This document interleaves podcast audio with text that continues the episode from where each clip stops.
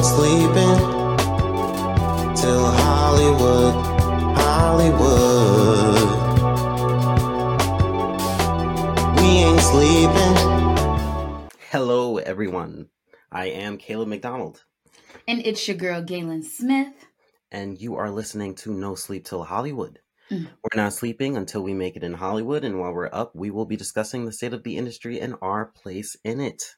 And today, you know, I know we are a TV film podcast, but today we're talking about the jams, the bops.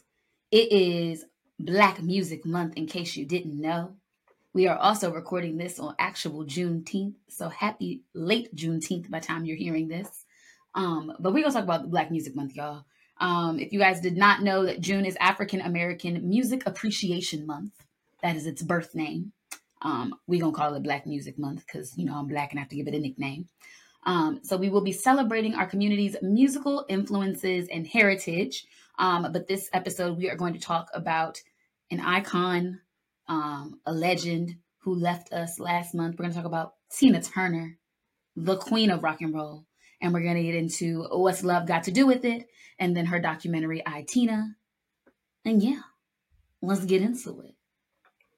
I will say I learned a lot on this venture because, unfortunately, not that this will be a surprise, I was not too familiar with Tina Turner before. Wait, wait, wait, wait. What do you mean familiar? Like you didn't know none of the songs?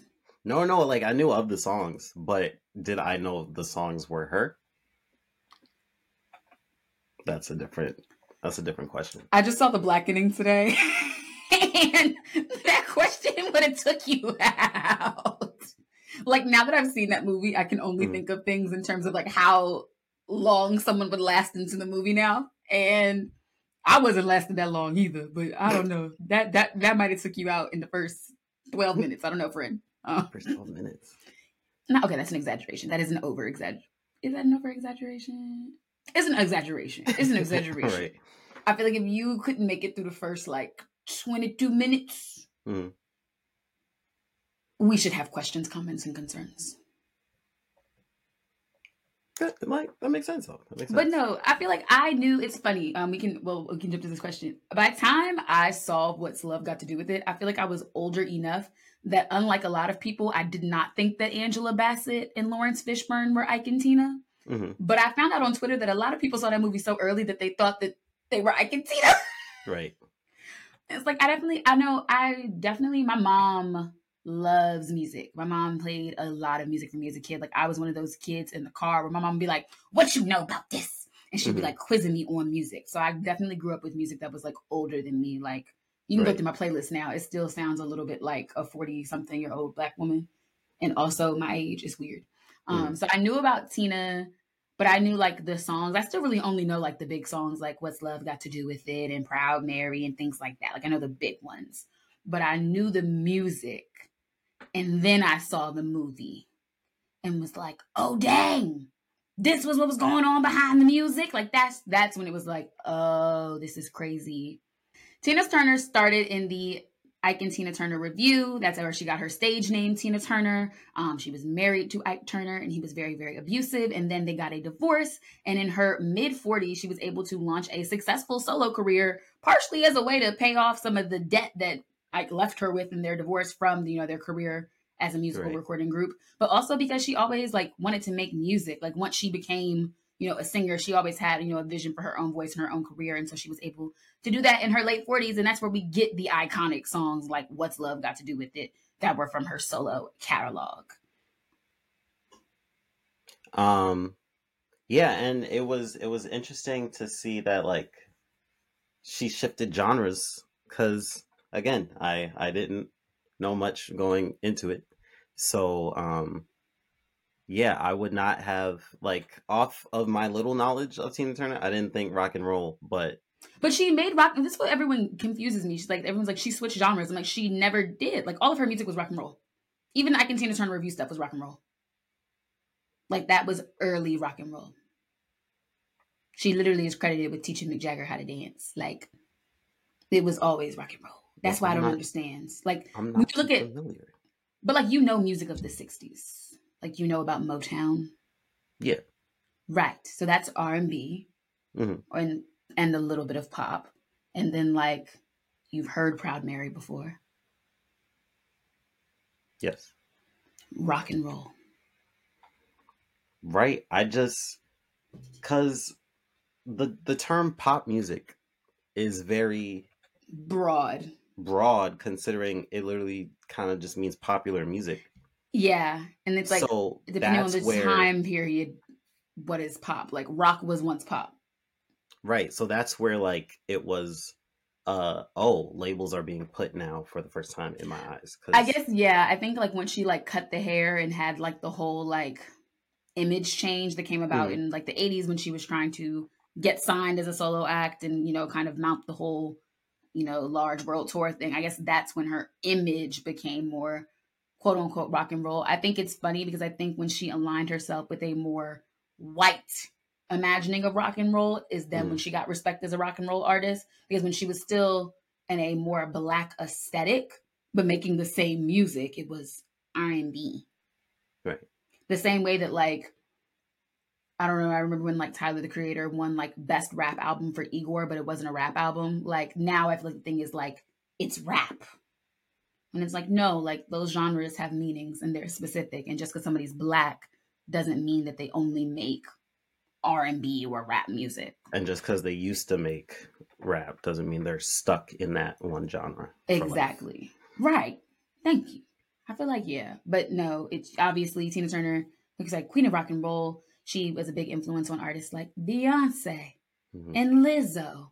So obviously, even the people that she's influenced make very different kinds of music. So like, I feel like it's weird to box Tina into like any genre, Right. but I definitely would agree that she is the queen of rock and roll because she definitely did so much to diversify the sound and the aesthetic of that genre.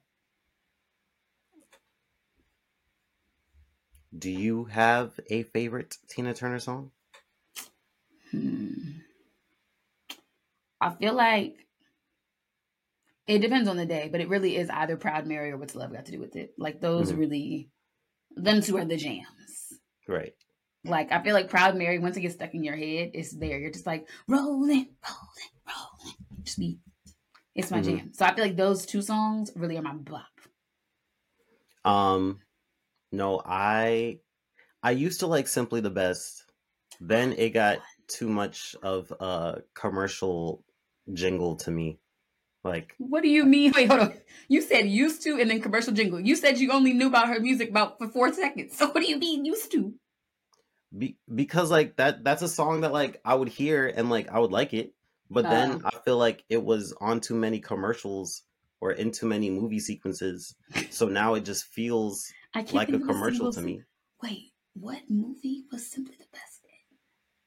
I can't think of a singular movie with that song right now. Well, it had to be in commercials. Like I feel like it was in those cheesy, cheesy commercials where it's like, "We got you covered, simply the best," and then Oh, there was a was it a Geico commercial? It was like a commercial, like a couple, maybe like I want to say like in the last ten years. Don't Mhm. quote me on that, but I feel like I remember there being like a Geico or a Allstate, and it was in the commercial.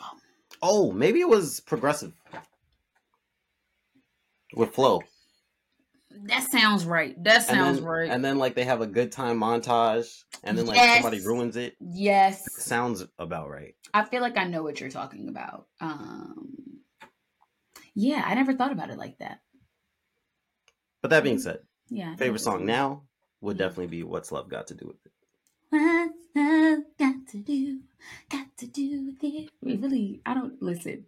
We're about to get into this, but um, Angela Bassett was robbed for her performance in Tina Turner. I have to start there. There's no reason to start the conversation any other way. I don't know how in 1994 they sat at them Oscars and really said, "Hmm, Angela Bassett really just didn't do the thing." Like, are they blind? Are they dumb? They have to be both because I'm just not seeing like where they missed it. Um, do you know who won Best Actress? No, who cares? I mean, we should look it up, but like, who cares? It was it was Holly Hunter. Who is that? Yeah, no, that that would actually be the the part where I check out because I I Holly Hunter did what now? She She's acted in the piano. What's that? Stares in black confusion. Stairs in Black Confusion. Yeah, Okay. that's that's really all I could say. All right. So, for those of y'all who don't know, What's Love Got to Do with It is the 1993 biographical film based on the early life of Tina Turner up and through her divorce and like mounting her solo career. So, like up until like the early 90s, which like I didn't realize how old she was until I was rewatching the movie today and being like, dang, by the time we got to the movie, the movie was only in 93. By 93, she'd done done all this stuff. Like her career in the sense of like, not that she was done like she was winding her career down at that point. Like, Mhm. I don't know that we got too many more albums after that movie came out. Like, we know that she's then moved to, you know, Europe and those things, but like the movie Right. really wasn't like that just felt like a movie that like in my head should have been made in like the 2000s, but I guess like she had done so much by then where it's like she's done. No, um, it it is actually very wild to think that like the movie was made only seven years after the autobiography. And the Um, autobiography came out kind of early in a sense. Like, Yeah, because like had she gone back to her original to her birth name or or just like shifted directions in terms of market like you know then it would have made sense okay we're closing this chapter right so here you guys go with the tina turner story but she kept No. that Tina Turner, honey.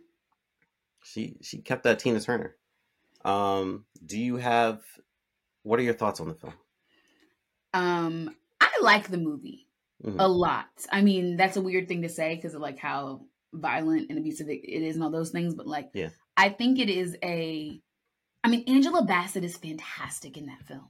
Like, she really fully changed her body composition. Like, learned all of the dances, learned so much of the mannerisms. I know Angela Bassett talked about for um like three or four months after the film, she still laughed like Tina and like Mhm. throw her head back and do the thing. And it was just like she was like, I still laugh like Tina. It was in my neck and just da-da-da-da-da. and it's like she did so much to really transform herself. And one of the things that she said that Tina Turner told her about her performance was that Tina liked that for as much as Angela Bassett tried to get her in terms of her mannerisms and her essence, that she liked that Angela Bassett more so found the Tina Turner in herself right and put that on screen. And I was like, that's a really interesting way of looking at it. Cause like I don't see, I mean, yes, there are a couple things that I see that are Angela Bassett where I'm like, that's an Angela Bassettism, but like Mhm. even like the whole mouth thing that everyone talks about, Angela Bassett like acts through her mouth. And it's like, but if you watch Tina Turner sing, like she also does similar things where it's like, right where is it Tina and where is it Angela? Like I thought it was just a really well done, uh, well, just well, well acted. The performances were really strong. Laurence Fishburne was really strong in that movie as well. Um, but I really like that movie. I think that there are, especially when we look at the documentary that we watched, Tina, Mhm. which was you know more of her telling her story the way that she wanted it told. right You realize how much, as much as the movie showed you, it also glossed over so many things.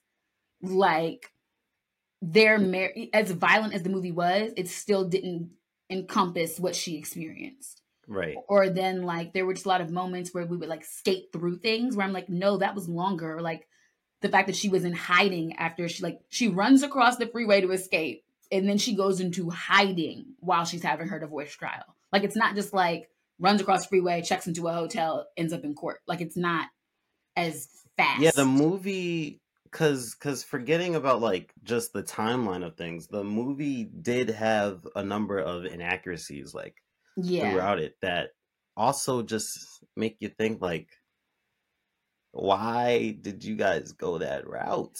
And I guess the thing is, it's like you're trying to tell a two hour story.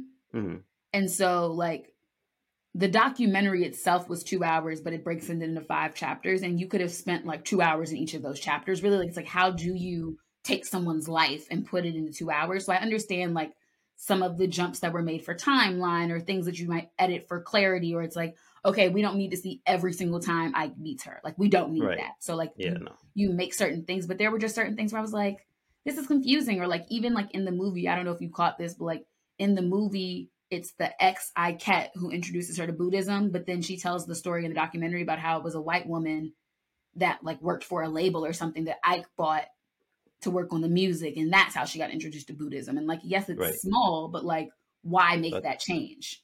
because that's a big shift and like it takes away from the like support system that like the movie gave us like the movie was like oh she always had this versus she found something and in also like even just in that of like it being introduced to her by a white woman like also would add to the tension of it and would probably be why like Ike was so irritated by it. Like that changes that even. So it's just like little things like that where it was like these choices didn't actually serve the plot and so why were they made?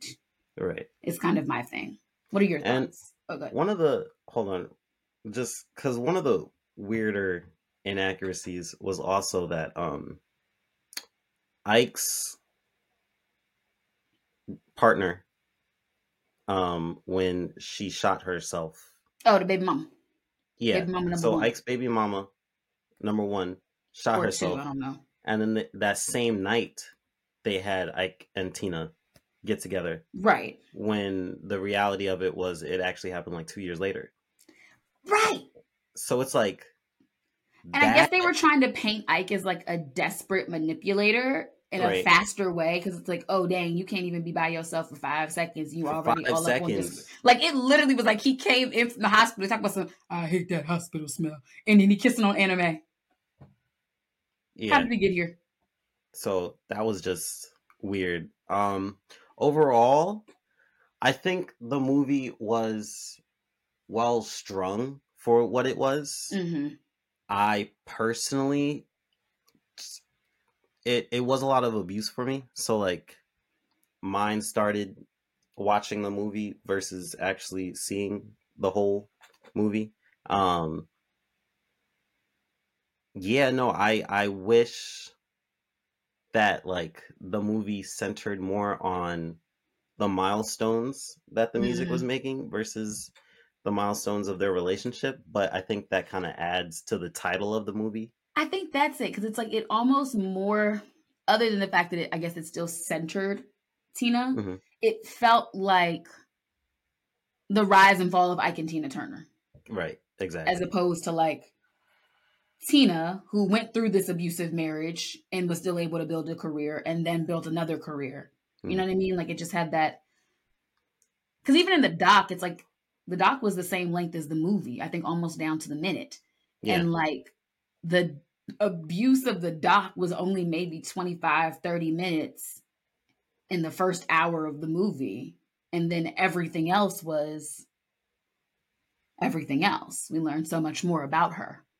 Where I'm just And- like, uh, and she was young when she met ike so Right. for that i understand what the thing i'm about to bring up but they showed her singing as like that little girl in the very first scene and mhm. so i was kind of excited to see like you know a little progression of just tina and then getting involved with ike sitting but- bush and yeah.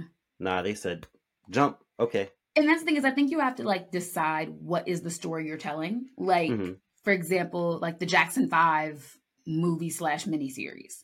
They start with the parents, but they don't start with the parents being born. They start with the parents as adults. I think they were in their late teens, early 20s, meeting and then having their children.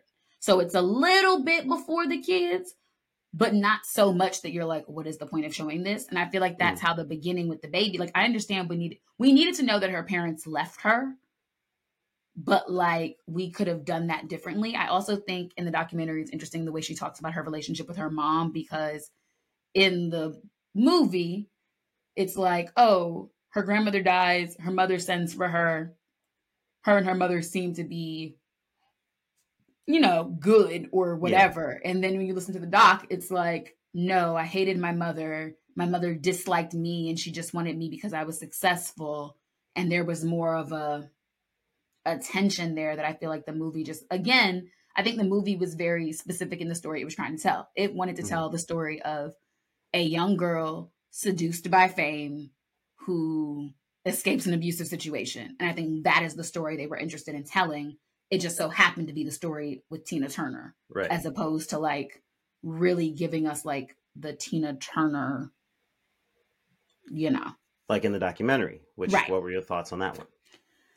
I so that's the, so I that's the second time I've seen the documentary. I, I watched Mm-hmm. it again today as well, and I like what I realized in watching the documentary is that there's so much media that tells Tina Turner's story. Right? We have a book, we have a movie, we have a documentary, and we have a musical.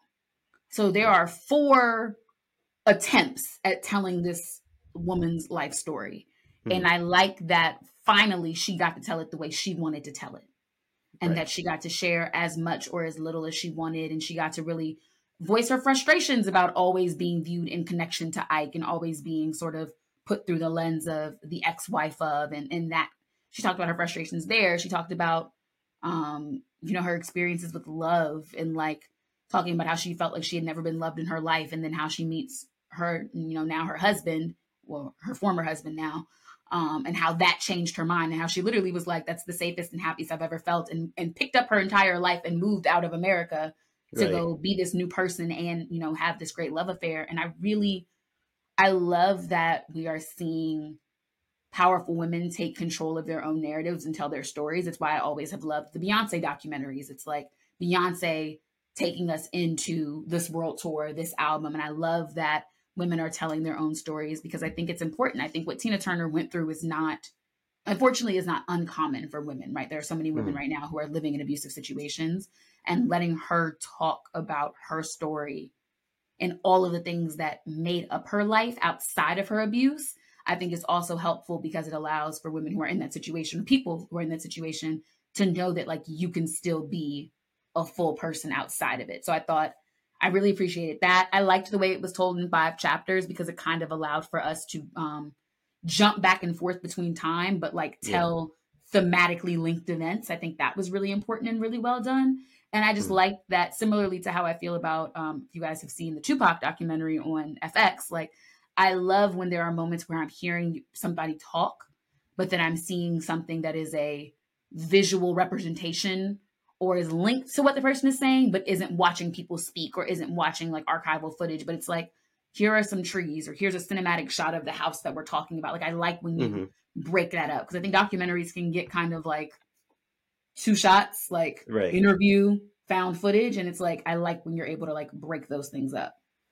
What about you? No, I, I um you know, it broke my heart having to hear Tina like like because even in this documentary even in this documentary that was her telling her story, like Mhm. she still had to um address the fact that like the story the complete story isn't fully hers cuz like she is always going she was always linked to Ike yeah. um and so like e- even though this was her chance to like cut it clean like she still had to be like yeah and so every moment it's just like why are we still talking about this yeah. why why is that still being brought up and she legitimately even um talked about that period of her life even though like from a like numbers standpoint from an outside perspective the fame like anyone else could have been like oh she was living during Right. those years but she herself said i did not exist it was not a life that she was actually living um and it did make me extra happy to hear well sad first when she was like i had never felt loved Yeah. She was in her Um, 40s saying that. It's like, dang. She's like, Right. my mama and daddy, nope. Like, I've never had a genuine connection that sustained itself. That's was, I think, her almost exact phrasing. And I was like, Mhm. dang. Like, but then she did find this partner and like yes. you know Irwin, not Irvin, Irvin, not that love is the win but Irvin, Irwin. Erwin. Erwin Bach, I think. No. Let me No? look up. Let me look up Uncle Irvin's name. Tina. It's definitely E R W I N. husband. You were right. It's Erwin Bach. Over here got me down myself. I thought there was like I thought his last name was something like longer. I don't know where I was going. Like I, there was like a something off in there. English. like a a hemish a hemishoff or something. Was, Right. I don't know where I was But, going. um, It didn't seem like- No, her and Erwin Bach. They had they had a nice meet cute. Um Mhm. Yeah, no. So so I was I was the documentary definitely made me feel more informed and and at peace with the Tina I Turner just story. wish we got a little bit more of the detail in the movie that was like present in the doc. And I mean, of course, some of Mhm. it is like what was available and what wasn't, but like right. I almost would have that middle part between divorce and building Tina Turner, like when she was like performing at like what did Mhm. they say? They, they were like she would perform at the at the pizza at the pizza party in the back. Like I wanted Right. like more of those like casino performances and things when she was really going like trying to get people to see her outside of Ike and Tina. I would have loved to see more of that journey because I think like like I said, the movie got to a point for me where I was like, we know Ike ain't no good. And we know she here and we know she keep having these babies. Mm. Like I not that I didn't want us to spend time there because it was a, a long part of her life. I think they were married for like 15 or 16 years. Like it was a very long part of her life, especially at that point. But Right. like I felt like we spent a little bit more time there than we had to. And where I'm like, ah, I wish we had seen more of this like Mhm. woman trying to build a life. And also just like, I don't know, they let Ike get off kind of easy in the movie. Cause like, I don't know, that whole moment when he comes and he's trying to like, you know, threaten her to get back with him so they can make some music together. And it's like, this man took didn't give her anything but her name, and he didn't want to give her that. But then still somehow found a way to stuck her to stick her with all of the bills from all of their recording contracts and all of his Mhm. advancements. And I'm like, I wanted more of how she got out of that than Right. I needed. Like, we didn't need to see Ike no Mo after a certain point. And it's just like some of the stuff that we got. Apparently, the eat the cake scene in question may or may not have even happened. yeah. Like, I think that was an added, like, there's some speculation about that being like an added scene that never happened. was- and I'm like, it was exaggerated from what I read. yeah. So I'm like, why did we even get that? Like, we didn't need, because some, I think we got some repetitive scenes where I'm like, Mhm. okay, we saw that.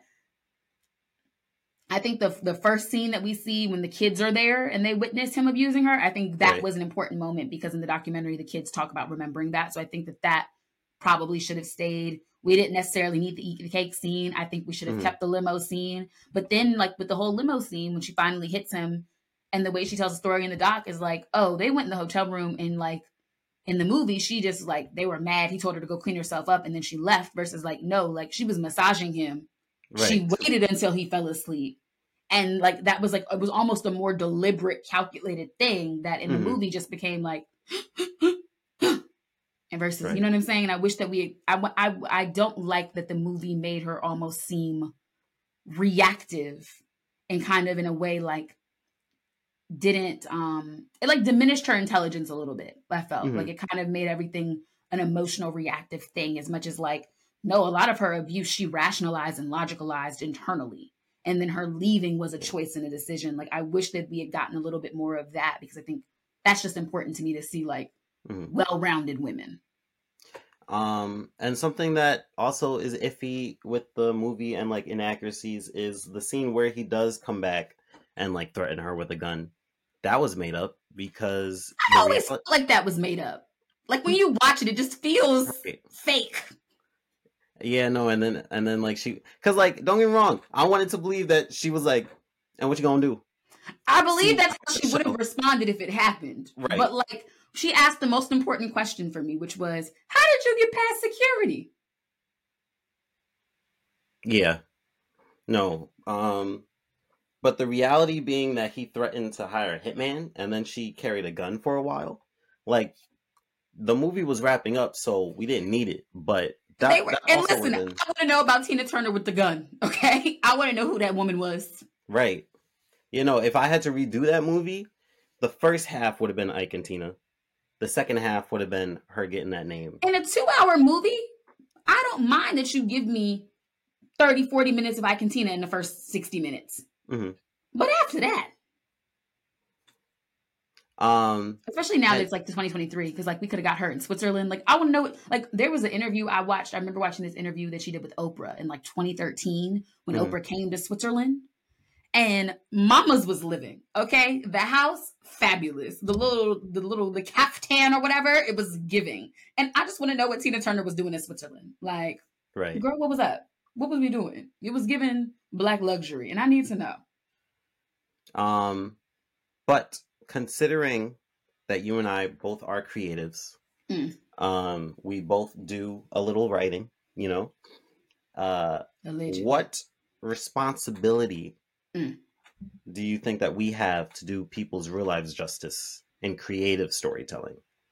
Because, like, when it comes to biopics, hmm you know, not all the time is the story we tell going to be uh given the green light Right. by the person whose story it is we're telling.